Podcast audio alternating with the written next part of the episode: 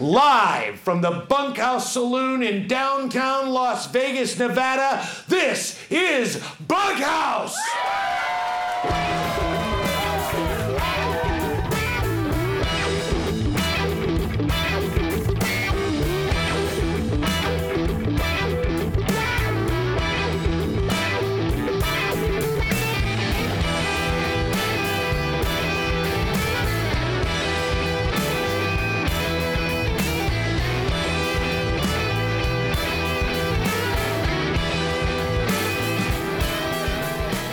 Age, and it's not new, but it's new for us, right? In, in, in a situation where we don't really argue anymore, we just kind of talk past each other about issues that are important. We get so impassioned by the things that we believe are really important that we no longer listen to each other. And because we're no longer listening to each other, the emphasis on actually making a persuasive argument is lost. We're no longer here to persuade. We're here to shame and, and yell at, and that's not uh, that's not a great way to move in sort of a society that's supposed to be a democracy of unified thought. That we're all supposed to work. I mean, the bottom line is the ultimate goal for democracy is that yes, you have to live with assholes whoever the assholes happen to be. And the way you do that is that you persuade. So, what you're going to hear tonight is three arguments pro and con, back and forth.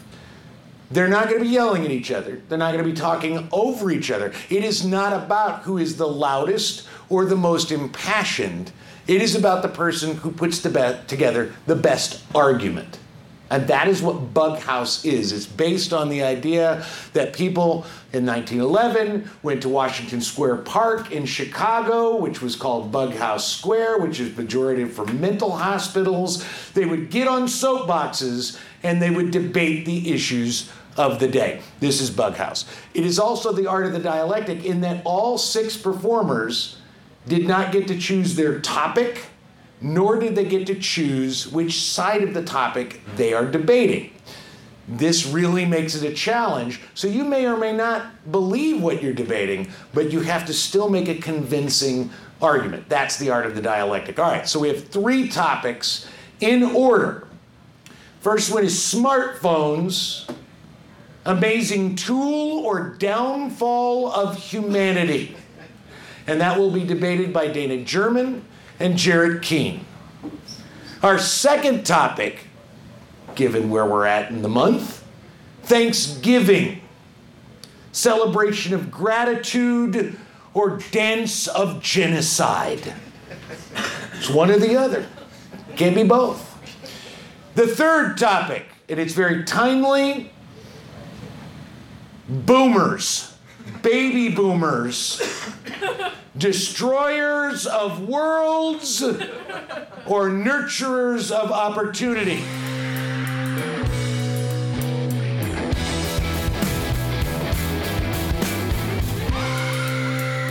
It is something that I'm always amazed by the fact that pretty much most of the time in my back pocket, mere inches from my asshole, is more computing power by five times than took, took that it took to get us to the moon.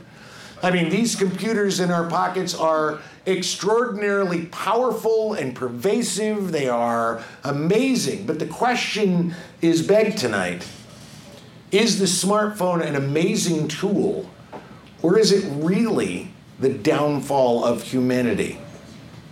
Our first debater for this particular topic, ladies and gentlemen, Dana German. Give her a hand.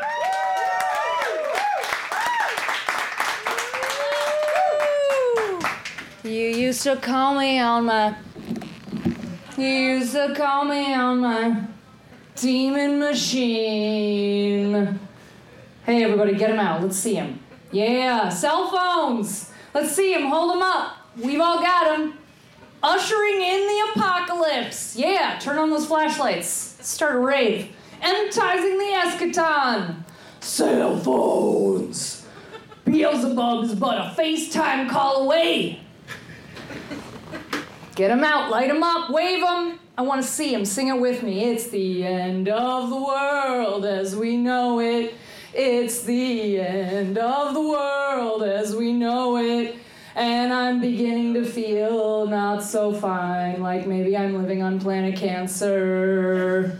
So, how it do, folks? Welcome back to uh, Bunkhouse Saloon. Welcome back to Bughouse. How's this millennia going for everybody 20 years in? Everybody, is everybody feeling good? Sure. Everybody feeling good about this one? Okay. We scrolling through a lot of updates on the Weber nets. Yeah?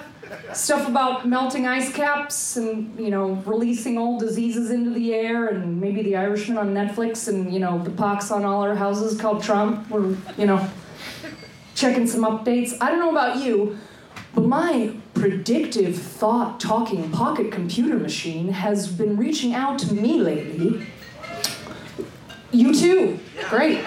Uh, via various platforms with alerts about things called high functioning depression and the woke. The first of which sounds like something I'd probably be hip to, while the latter could be the title of another hit TV drama about zombies. Um, so, Mr. Don and I have been chatting lately about how victimhood is like big business. And like everyone stands to gain somehow from their own loss. This is kind of this is kind of a weird term. But when it comes to time, I mean, how do you measure time stolen from you? Or used up somehow. I mean, lawyers know how to do this, of course, but like more importantly, who here has ever felt like their phone is like leeching time and energy from them?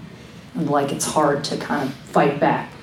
Like like you guys, I'm trying to get beyond intent and do better, maybe with limiting myself, but this this smartphone it tells and knows all it knows and tells. And this is a hard tractor beam to steer clear of for so many reasons we're all quite familiar with. But okay, let's get into this. Let's get back to the tech talk. So, who knows off the top of your head without looking what LTE stands for?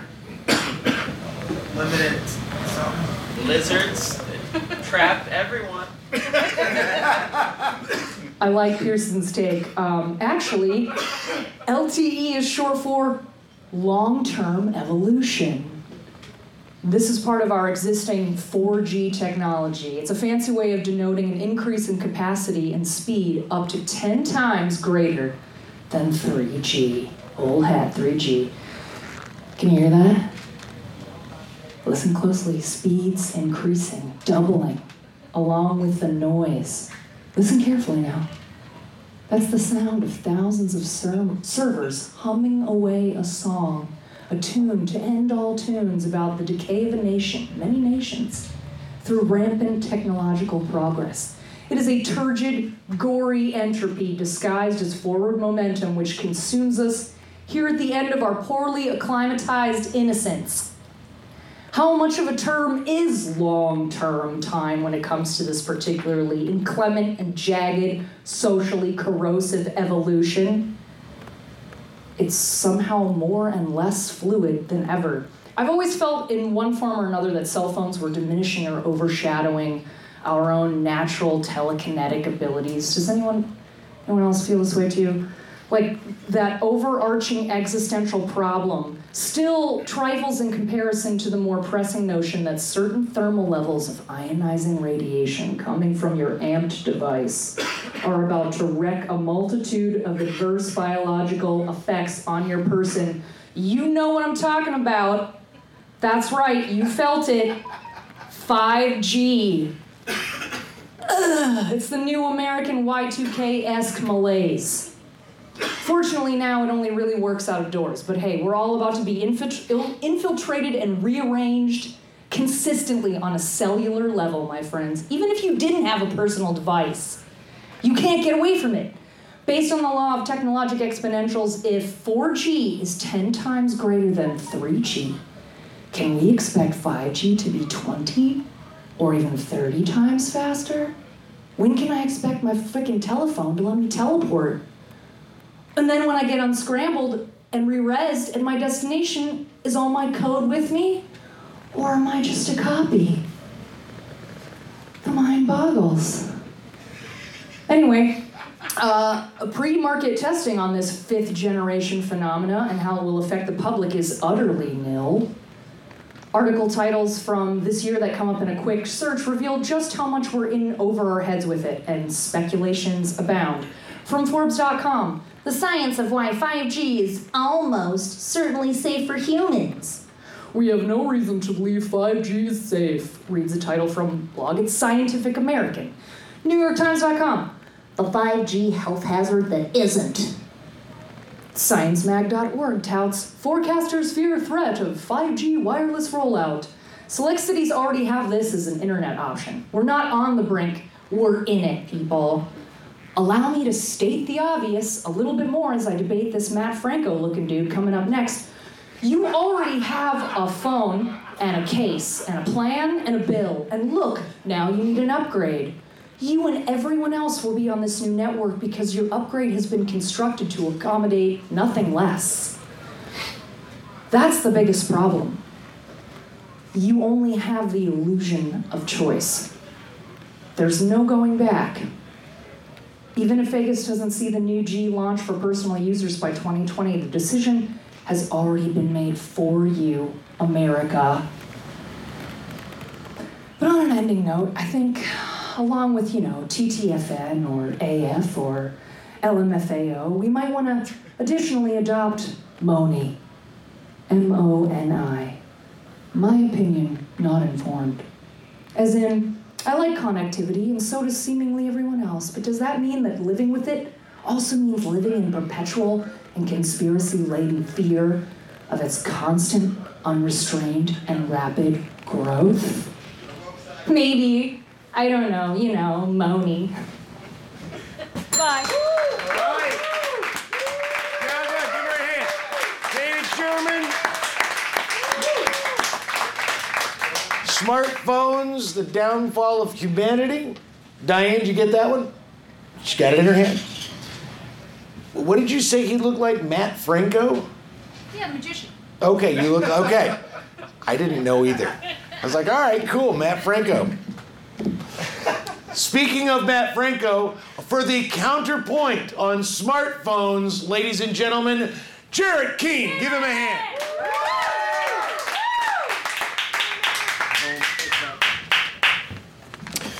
Okay, smartphones for dumb animals. Smartphones are the best things to happen to the worst creatures on earth. And you know what? That's okay because if you resent your phone, if you feel shackled by a cellular leash, app enslaved, tracked, and monitored by Facebook, you just need to remember three things. Your smartphone has made it easier than ever for you to find the person of your dreams. Your smartphone keeps the information of the world in your pocket, and your smartphone has turned you into the coolest science fiction concept of, well, anytime. A cyborg, a cybernetic organism, a technologically enhanced human being. First, love. John Donne, greatest love poet of the English language, famously wrote, More than kisses, letters mingle souls. Of course, for Donne to mingle souls with a lovely lass in the early 17th century required many things goose feather quill pen, iron gall ink, specially treated paper, seal matrix made of silver lead alloy and brass signet ring, desk, candlelight. Today, all you need to say something sweet to your beloved is a phone. You can text, email, FaceTime, IMDM, Instant Snapchat, TikTok, WhatsApp, whatever. You can request and confirm a date one moment and open table a reservation the next. In a heartbroken society like ours, how can partners cite a lack of communication as the reasons for, for splitting up? If you're not using your phone to stay in contact with the people you claim to love, what are you using it for? All right, do you want to make mad love right after the show? Okay, here's how. Get out your phone. Come on, get it out, get it out. Address a text, a 21st century letter to your favorite person. Now type this message exactly. Or you got it out? Good, good. Type this. ex- It's a stanza from an erotic poem by the late Chilean writer Pablo Neruda. It goes like this. Just type this out. I hunger for your sleek laugh, your hands the color of a savage harvest. Hunger for the pale stones of your fingernails. I want to eat your skin like a whole almond. Did you get that? Okay, now send. Make sure your mom isn't, you didn't accidentally type your mom's address. Yeah, get, good. Guaranteed action. We're all getting some tonight. How hard was that? Okay, you can follow up with emoticons, gym selfies, food pics, and other tantalizing media. The only reason people believe smartphones kill romance is because they have no sense of romance. They don't know what's romantic because they're too dumb for the machine they've been handed by their Sprint provider. Most of the most people wield a phone the same way those Dawn men used bone fragments at the beginning of 2001: A Space Odyssey, clumsily, stupidly, without imagination. Just Google how to use my smartphone creatively, and then just bask in the power. Let me know what the response is to your text, uh, by the way. If the reply is negative or ignored, I will buy you a beer at this bar, but I'll need to see your receipts. Okay, speaking of receipts, tax prep is easy with a smartphone. Download a starred tax prep app, take pictures of printed receipts, upload your email receipts, import last year's file. I don't know, just, you know, you're good to go. You can Google changes to 2019 tax law, you know, and then with your phone you can eyeball calibrate what your return is going to be. You can look up the history of taxation in the US, listen to Suze Orman podcast on investments, watch a Tony Robbins video on hidden investments, or blast the Beatles song Taxman, and that's just talking about the most boring subject possible. You can read Bruce Lee's book of martial arts philosophy, The Tao of Jeet Kune Do. You can listen to an 1897 cylinder recording of Vesti La Giubba from Ruggero Leoncavallo's famous opera Pagliacci. Okay, you can figure out how to underwater weld in your bathtub. You can gaze at a brittle papyrus fragment that contains two of the Greek love bard Sappho's tender poems, written thousands of years ago right? Discovered, re- recovered, I should say, in 2014 by a scholar at University of Oxford. All right, so if you're not using your phone to do these things, why not? Amazon, Netflix, Pornhub, Tinder, CNN's breathless impeachment inquiry coverage. All that shit is digital cocaine cut with kitty litter and those mealworm Doritos that you think are food. You've turned smartphones into Pandora's box because you're opening it entirely wrong. You just remove it from your ass. Connect it to your brain. Your phone can make you safer, healthier, smarter, stronger, sexier. But not if it's being used to Uber Eats a cardboard crusted ketchup sauce Domino's pizza to your door or a hooker. God damn it, what is wrong with you? You need to see yourself for what you are a cyborg, navigating our digital age in this post cyberpunk future that we call the present. You didn't get jetpacks or a journey to Mars, you got something better.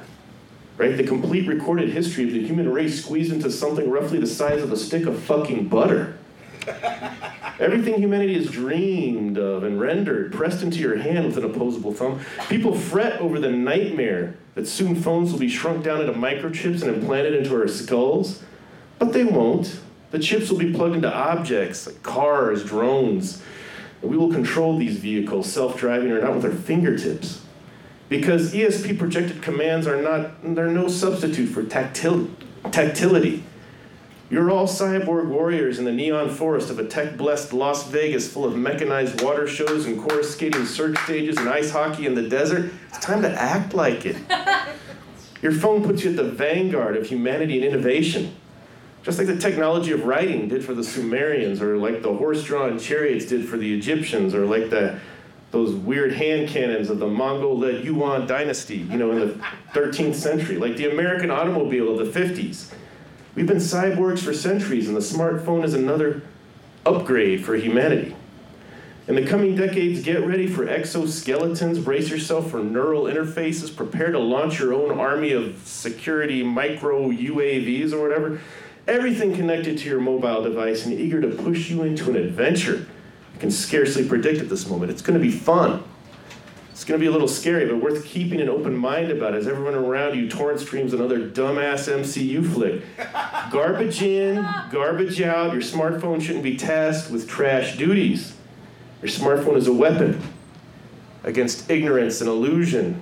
Your phone is an icon of peace and freedom and, yes, genuine love.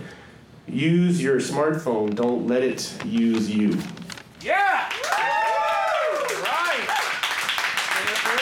Well, Dana, come on up.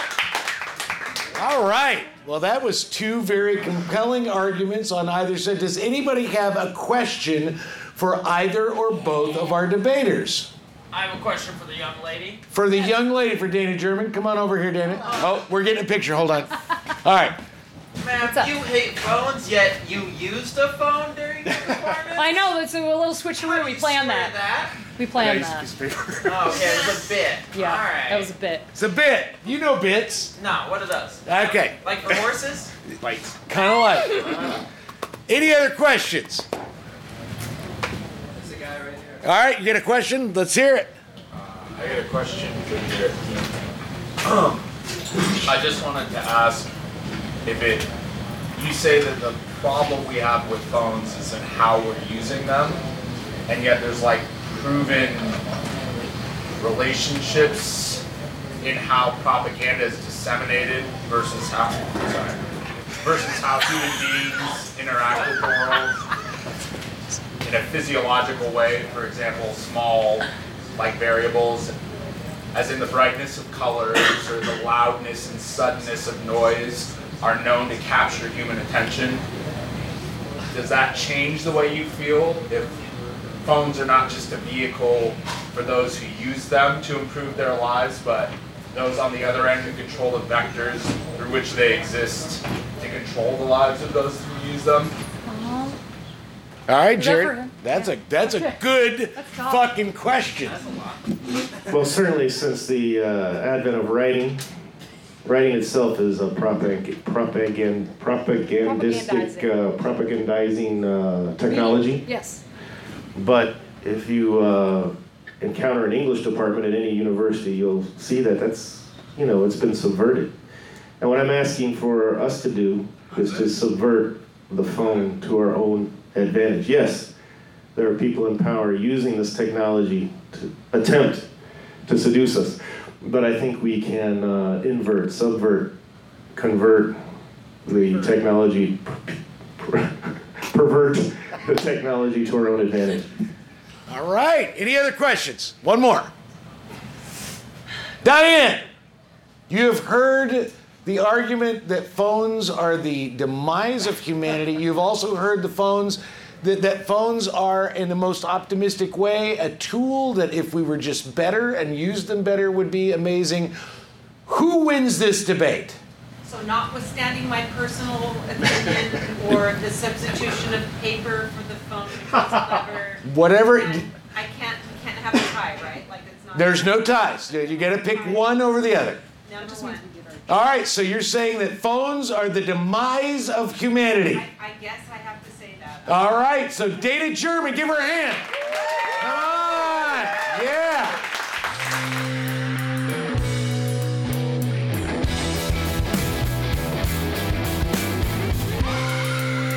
It's a it's it's a it's a it's a tense time right now. So what we want to decide is is Thanksgiving in fact a celebration of gratitude, of thankfulness, of looking at our lives, looking at the year, finding the things that we're grateful for and what we've been blessed with? Or is it merely a dance of genocide proliferated by the genocide of Native Americans in this country? We took their food, we took their stuff, we took their land, we gave them casinos, and that's about it. So the that is the question at hand. Who's going first? You, I'm going first. Donald Hickey. Ladies and gentlemen, Thanksgiving, celebration of gratitude or dance of genocide. Donald Hickey is our first debater. Give him a hand.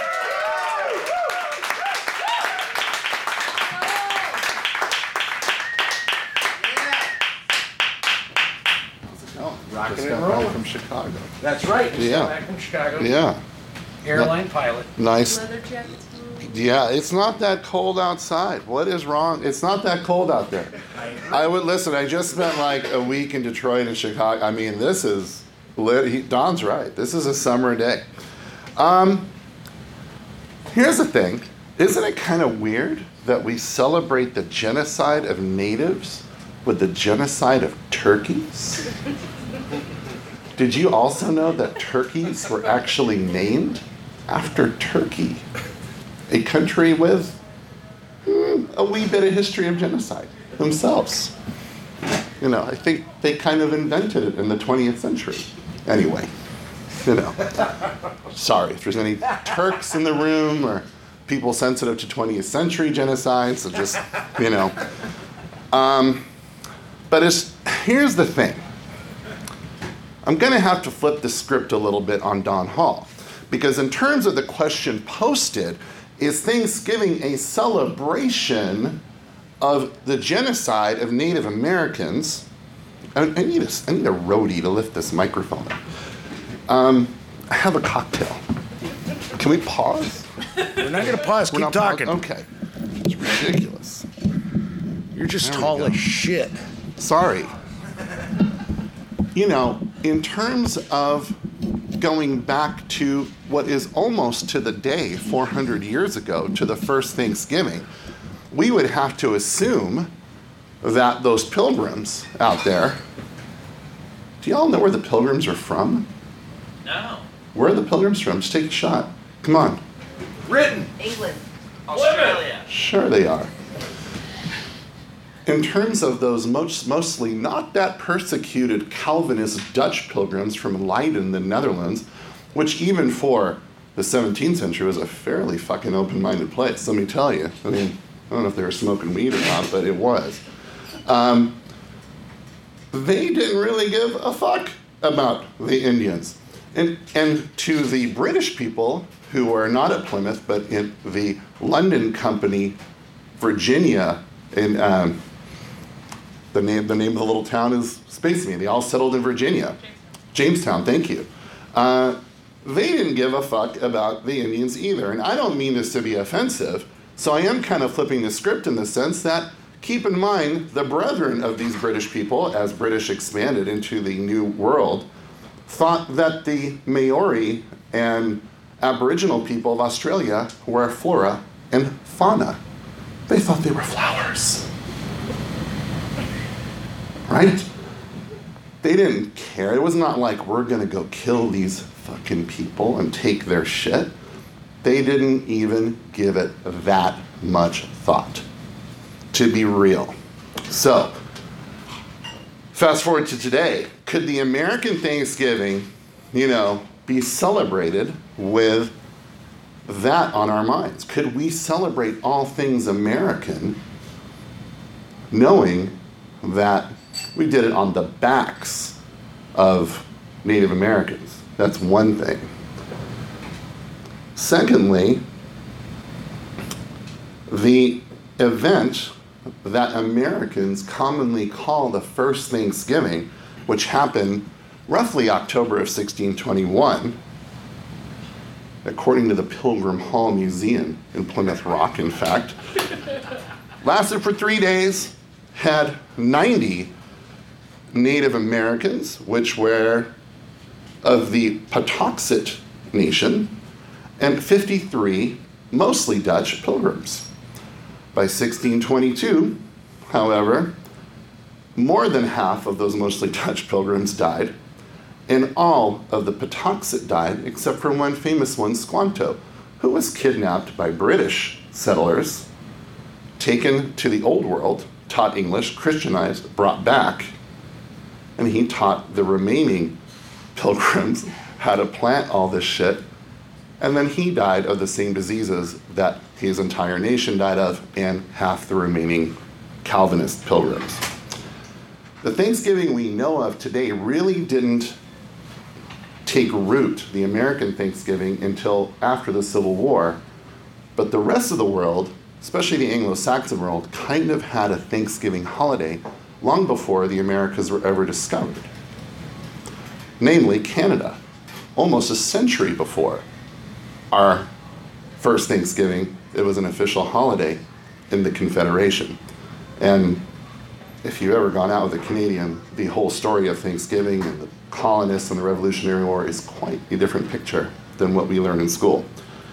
Um, in 1622, the London Company colonists of Jamestown began a bloody war with the flora and fauna, otherwise known as the Powhatan Nation. And it was the Brits who did the scumping. Did we celebrate? Do we celebrate the genocide? Is it that much on our minds?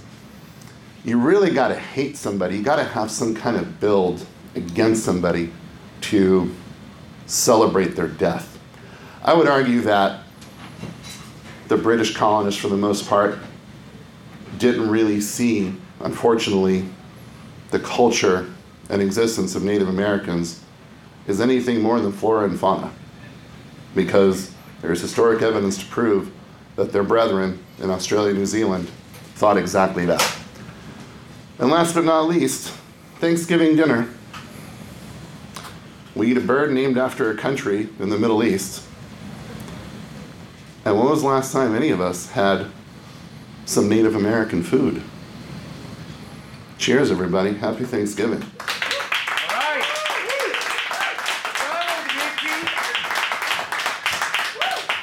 celebration of genocide, of, well, or, you know, something around there.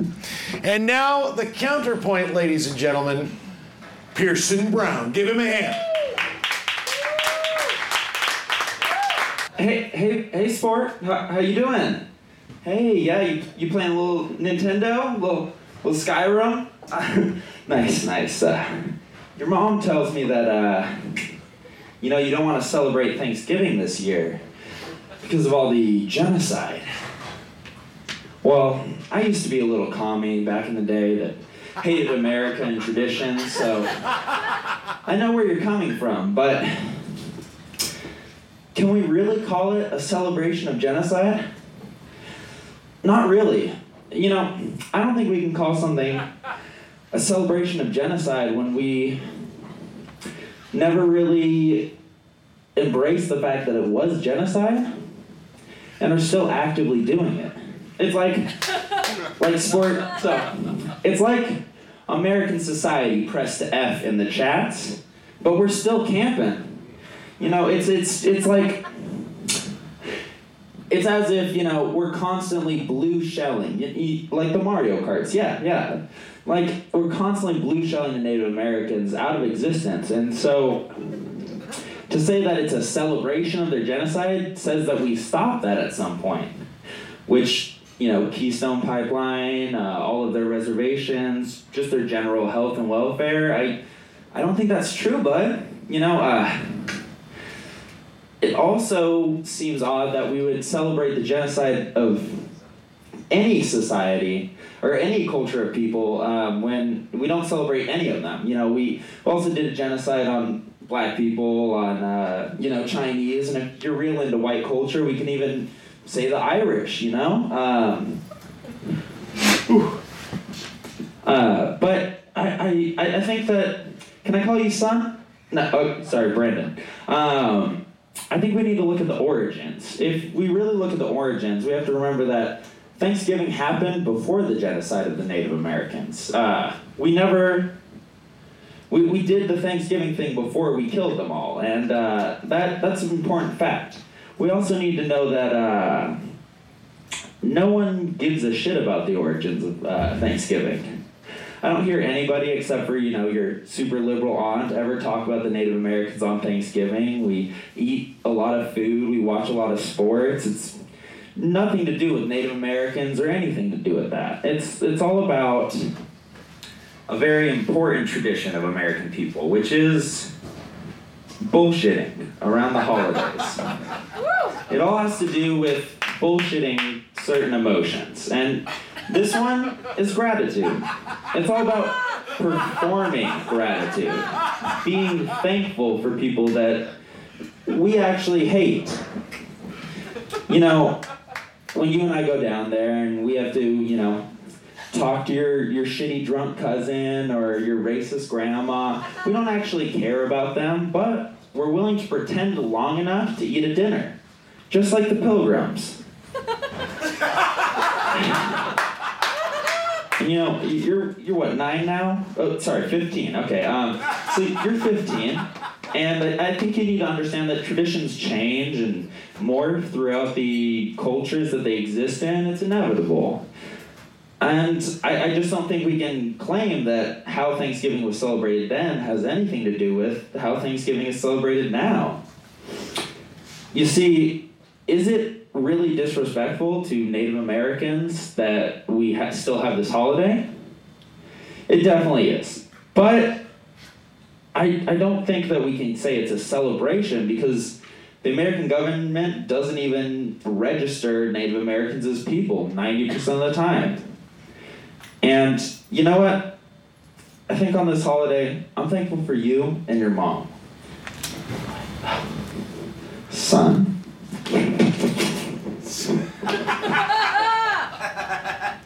so let's go downstairs, eat some bad pie, and pretend like we actually give a shit about those people. Yeah!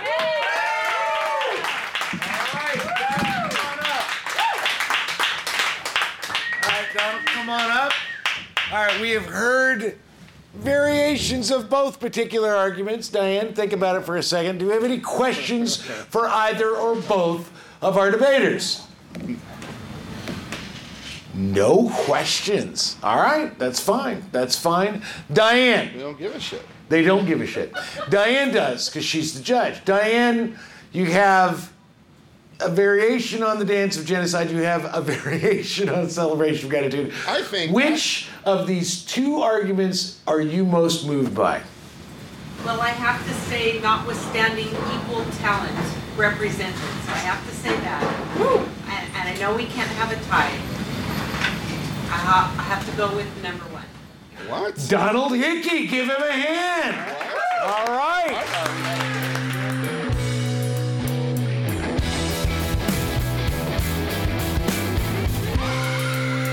Final debate. Diane, you ready? I'm ready. Okay. Um, how many baby boomers do we have here? Any? Any baby boomers? Thank God. Okay, because I know I'm, I'm a Gen X. I'm like I'm like right on the cusp. So Gen X is like 65 when you're born. I was born 66, so I'm totally Gen X. um, but uh, you know, it, it's an interesting thing that for a couple of years we watched baby boomers and Gen X write articles about millennials as being lazy and entitled. Now, the interesting thing is that I feel bad for the Generation Z, all these fucking labels, because millennials are now middle aged. Millennials are not kids anymore, they're middle aged people. Okay? So it's Gen Z. But finally, there has been a pushback. And the pushback is in the okay boomer sort of uh, condescension. Okay, that's kind of what's going on. And the argument is that the baby boomers have either destroyed any opportunity that the Gen Z has, or, and that's one argument, there's a definitely a very pervasive argument, or that the baby boomers, and I'm mostly baby boomers are saying this, so it makes sense, um, that they actually were the, uh, the, the, the bringers of opportunity for everybody else that followed. So the, that is the question. Baby boomers, destroyers of worlds, or nurturers of opportunity? Our first debater, Jessica Pena. Give her a hand.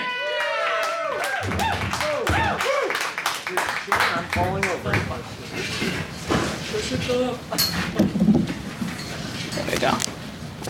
So here at Bughouse, we talk about some pretty serious stuff.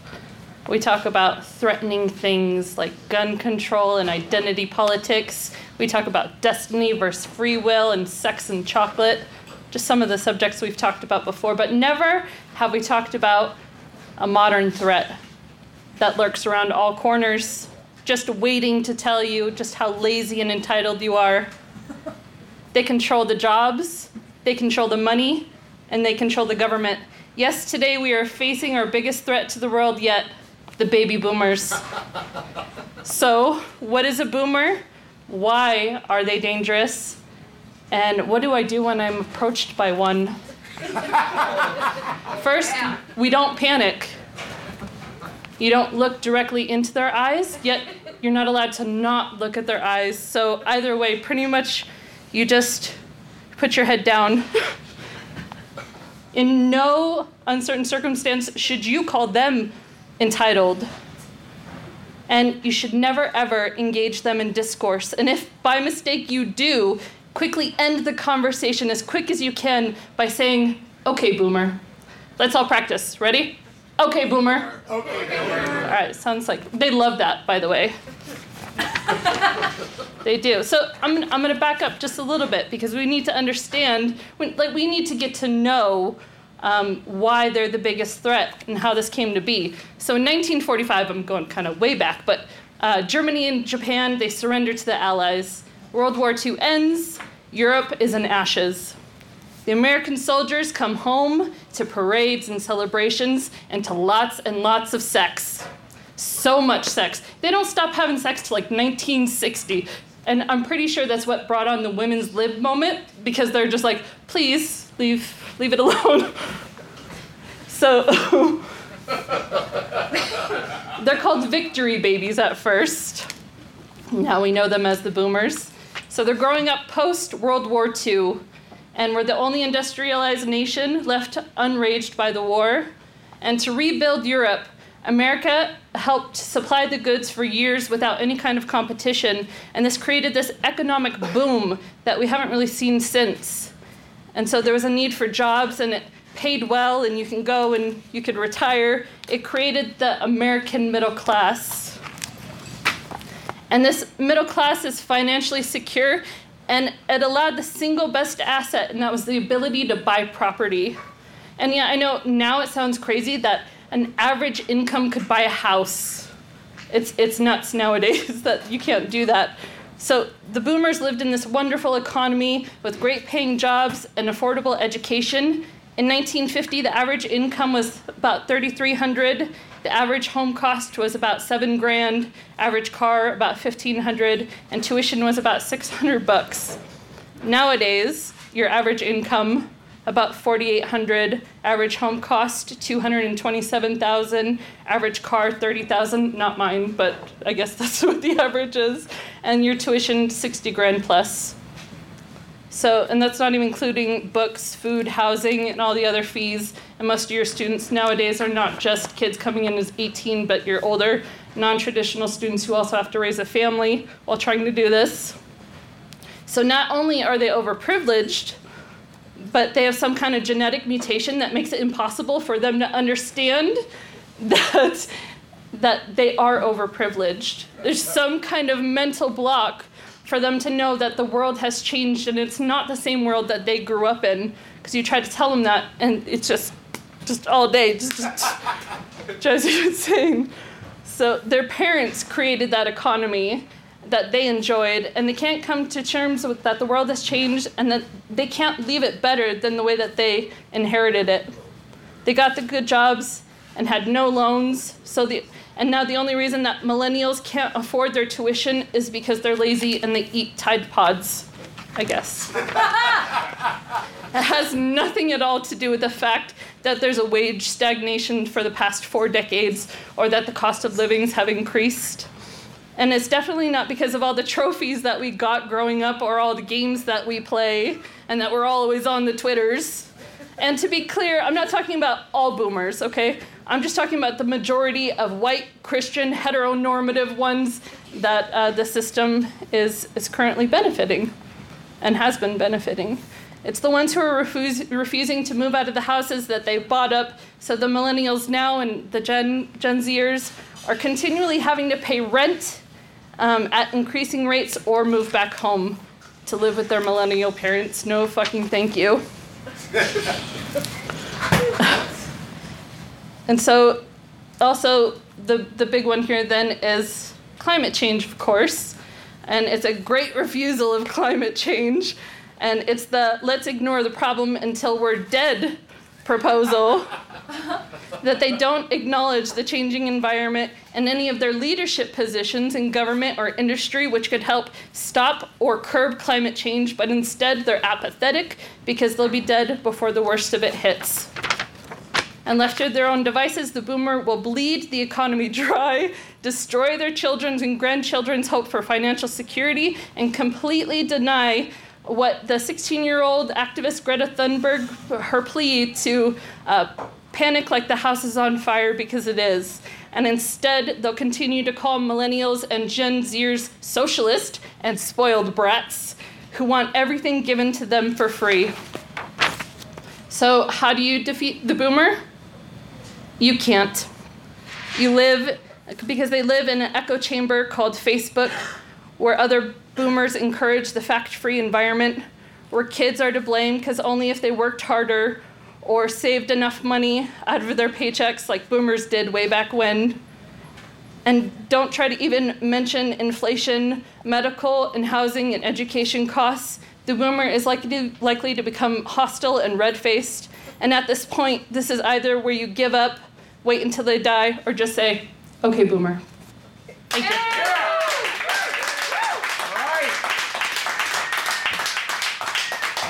All right, Jessica Pena lets us know that from her opinion, the boomers are the destroyers of worlds. And now, and this was a challenge, we'll see how he does, a challenge for him. Because I follow, as a Gen Xer, I follow Charles Pierre on Facebook. And so I know Gen Xer, whatever, whatever that, whatever that means, you know, uh, my favorite Gen X, like, is like Darth Vader's a boomer.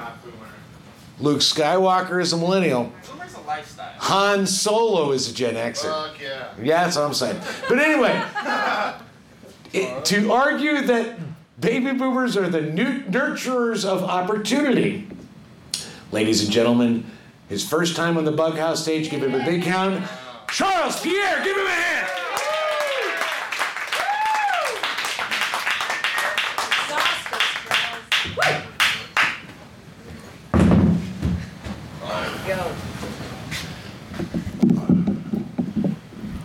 Okay, how's everybody doing? Um, I literally thought I was going to be defending the millennials, so I'm doing this on the fly. This should be very easy. Um, you know, baby boomers, they've done some of the greatest accomplishments on earth. Jeffrey Epstein got away with it. Honestly, he got away with it. I mean, he kills himself, is probably flying on his plane somewhere, laughing all the way to the bank. Bill Clinton. One of the greatest, one of the greatest baby boomers we've ever seen. I mean, he got into office, okay? He got into office. You know, lots of sexual accusations, but listen, a lot of these, a lot of the millennials, the incels and virgins, so they're just mad about that. I get that. Okay? I mean, Monica Lewinsky, such a delicious treat, okay? The millennials, they don't understand, okay?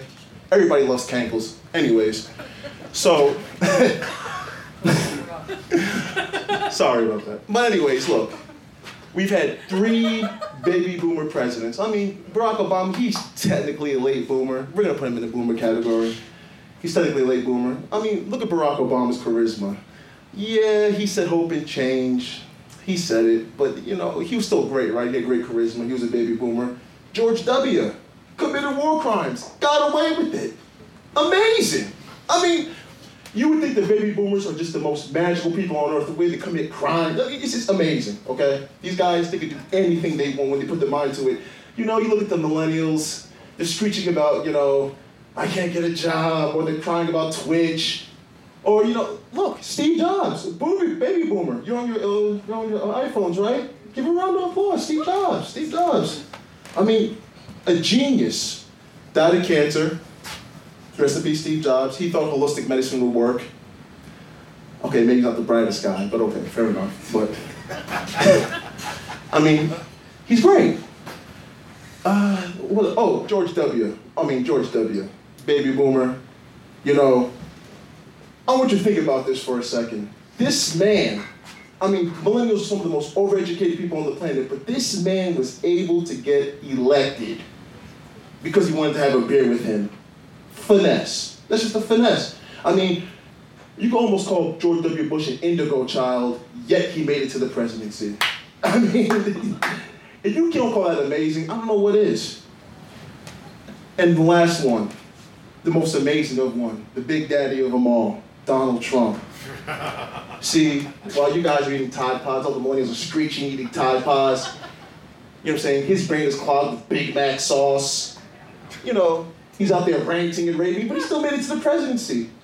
Again, it's like a, it's a magical trick. These guys are the greatest. They get to do anything they want, get to do whatever they want. I mean, I guess you could ignore the sex crimes and stuff. Okay, I get it. Okay, but they always make it to they always make it to annals of power. And you know, I think millennials just have to get over it. You know, eat your avocado toast. You know, uh, play Twitch. You know, what, what, what do you millennials play nowadays? Call of Duty, Friendster, Tinder, whatever, whatever you guys. Just, what we actually used to do in the baby boom era, you know, you would go outside and meet somebody, you know. You, didn't have the MySpace angles or the filters. I mean, like, okay, we, you know, when you actually met the person, they look like custard and, you know, they're melting, but, you know, whatever. But at the end of the day, I think people are just jealous of baby boomers because they can literally do whatever they want when they put their mind to it. I mean, the only thing, only kind of criticism I would say about the baby boomers is that, you know, you know, they didn't get away with more stuff. They should got away with more stuff. I mean, they're the greatest generation. Literally the greatest generation just by being born. I'm great. I mean, listen, these guys are just. I just like imagine like that guy, you know, he's just so stupid, he's just so ignorant, but you know, just like he's like an idiot savant, but he just always trips and fails up. Who else can do that? Gen Xers can't do it, millennials can't do it, and Gen Z, less said about them the better, okay? Very nice. Very less said about Gen Z the better. But at the end of the day, look, no amount of no amount of, you know, political infighting, no amount of, you know, okay boomers, you know, no amount of, you know, just generational hate is going to take away from the greatest generation on earth. You know what I'm saying? They created Big Macs. You know what I'm saying? They gave us the sitcom Friends.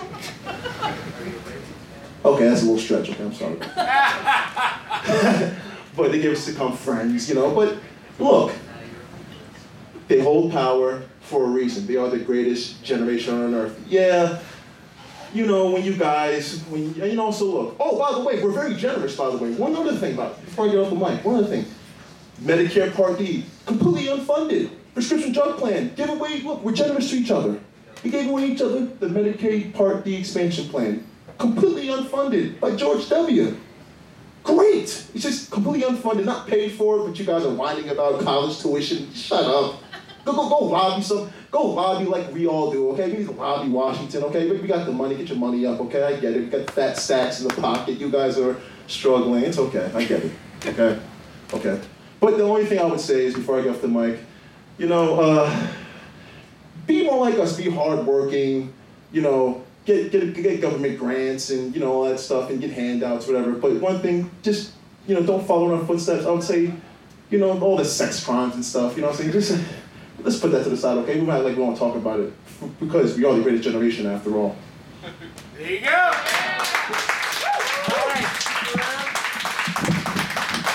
Step, step, step, step, and Jessica. Okay. Um, any questions? Yes, Dana German. So, Mr. Charles, you mentioned a lot of uh, male boomer. Any any lady boomers that stand out? Oh, one. Oh, perfect one. One of the executives at AARP. She said, she says, okay, millennials, but we have all the money. She looks like a literal Batman villain. Very nice. Just look at her up. Her name is like Karen Blath or something. She's a, Something she, like that. Yeah. Yeah. And she says, she says, we have all the money. Look her up. She looks like a little Batman villain. Like, like imagine, imagine if the Penguin had a female equivalent. Very nice. Great. There you go. Okay. All right, all right. Any other questions? Oh, in Oh. Hillary. in- in- I'm sorry, in Hillary. And Hillary. Okay, of course, of course. Any other questions? Ju- Just real quick to answer Dana's question, I do have a question, but uh, almost every CEO of every defense company is a baby boomer female.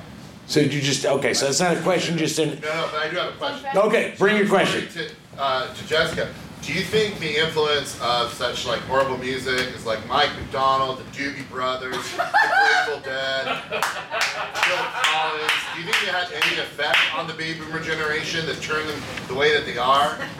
I don't know if I don't know if it affected them in the right way Yeah, because know. they also had you know punk rock. They had you know, even like the hippie. Well, I mean, like the the late portion because there's there's two separate sections of the baby boomers. So the late baby boomers did Couple of them. a couple, yeah. And so I mean, there's there's some uh, music, I guess, influence, but I, I I feel kind of upset about it because they talk about love and freedom and all of this with the the hippies and everything, and then all of that turned wry in the '80s when money got involved. Oh yeah. So I think they sold out. Okay. And I actually, I actually have a question for both of you, since you both kind of stayed on the same side. It's okay. Um, my question for you is, uh, here's the here's the premise.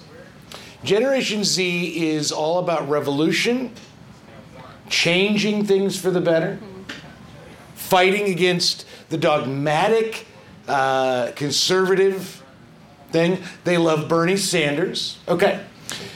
The baby boomers protested in massive, uh, massive numbers against the Vietnam War.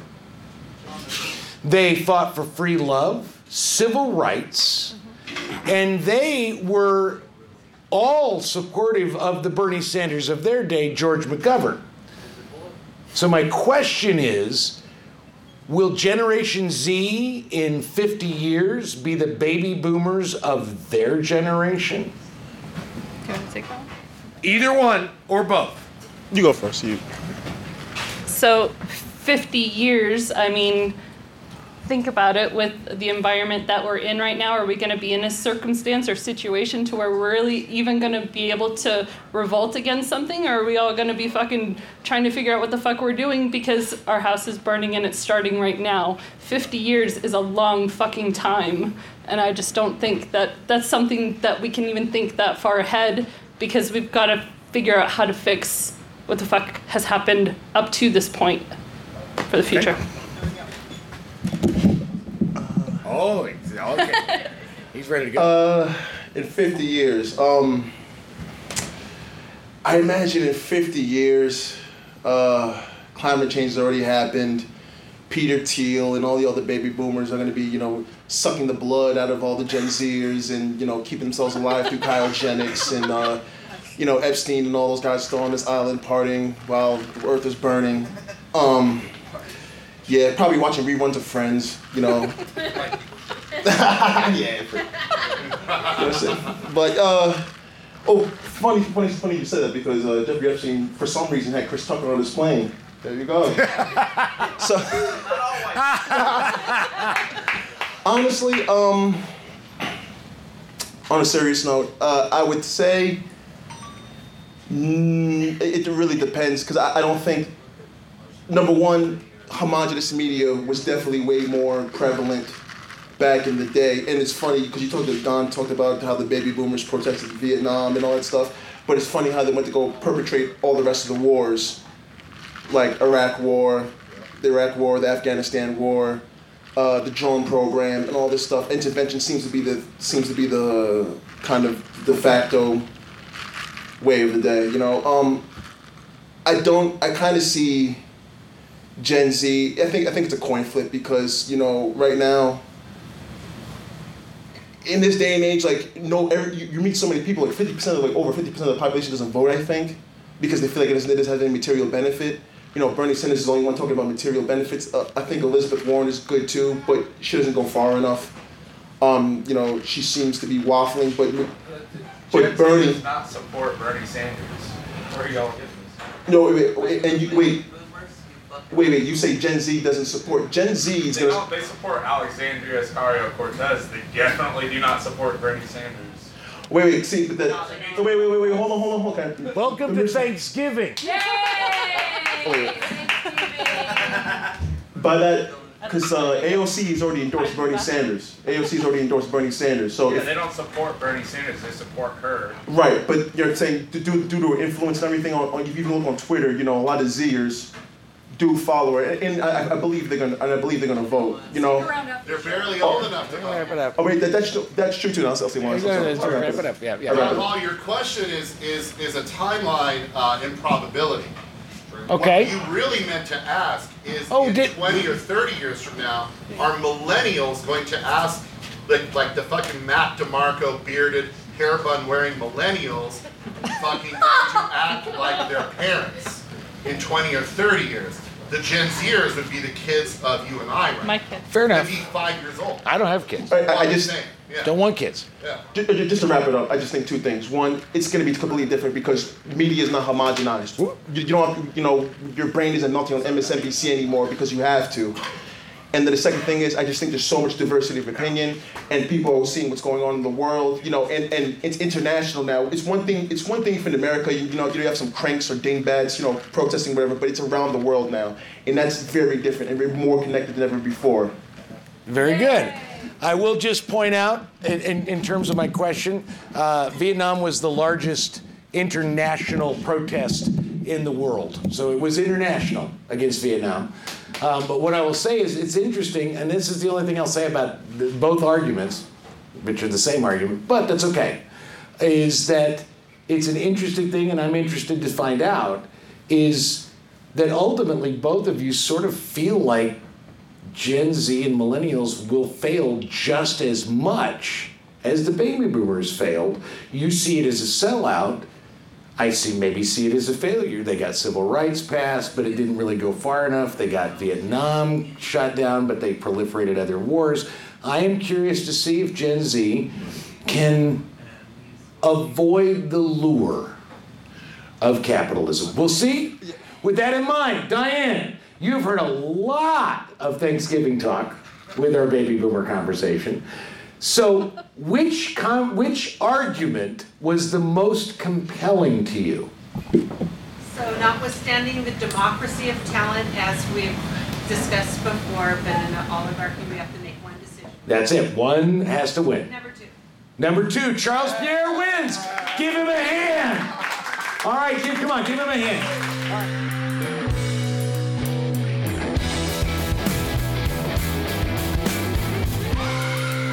The bunkhouse. The bunkhouse. Give the bunkhouse a big hand. Brandon, your bartender. You can thank him with applause, but he prefers a tip because it pays his electric bill. That's how that works. And we will be back here December 23rd. Please tell people about it. Thank you very much. Have a great night.